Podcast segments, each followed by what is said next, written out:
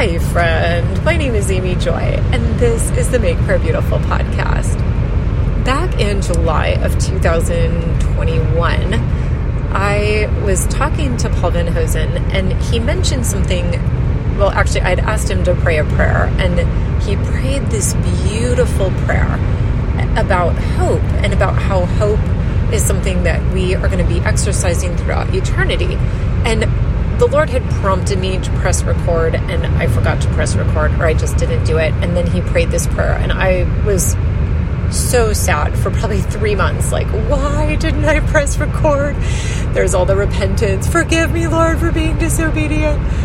Anyway, thankfully, when I reached out to Paul later, I was like, Paul, you prayed this beautiful prayer. Do you possibly remember what you said? And he did. And he was able to reproduce that amazing prayer, or at least, you know, like generally the same topic. I was so thankful. So, what the prayer was, was about hope. And he said, faith, it says in 1 Corinthians 13, now faith, hope, and love remain, or faith, hope, and love abide, but the greatest of these is love.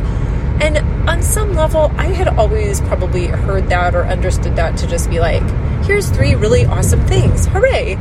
And, but the way that he interpreted that would be that these things are things that are going to persist through eternity.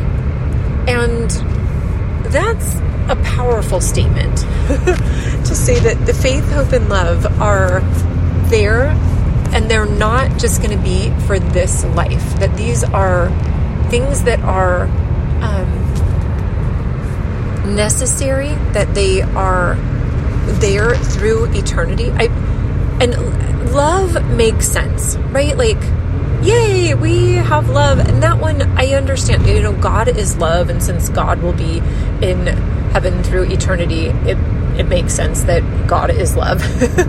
but to say, okay, well then, what do we need faith for? Like, why will we need faith through eternity? And I suspect that it's like we have we just always have our faith in God that He is that kind of it's kind of like we tie our fortunes to Him that we expect that all that the Lord is going to bring to pass, He's going to bring to pass with um, excellence and perfection in the way that only He can bring things to be. So there's those. But then what about hope? I mean, you would think if we were going to a place where there's no more sighing or tears, no more death, uh, then kind of like, what is there going to be to hope for?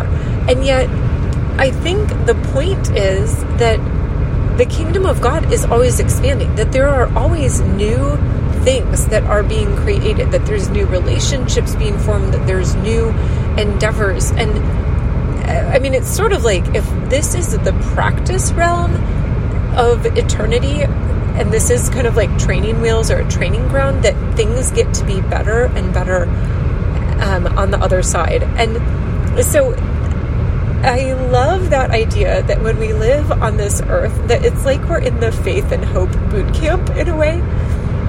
And so I forget exactly how that came up in what Paul talked about during the Workplace Prayer Live um, talk that he gave, but I think I just want to leave that with you as well because to me that is such a precious gift to say no, it's actually not foolish. Ugh, wow, yeah.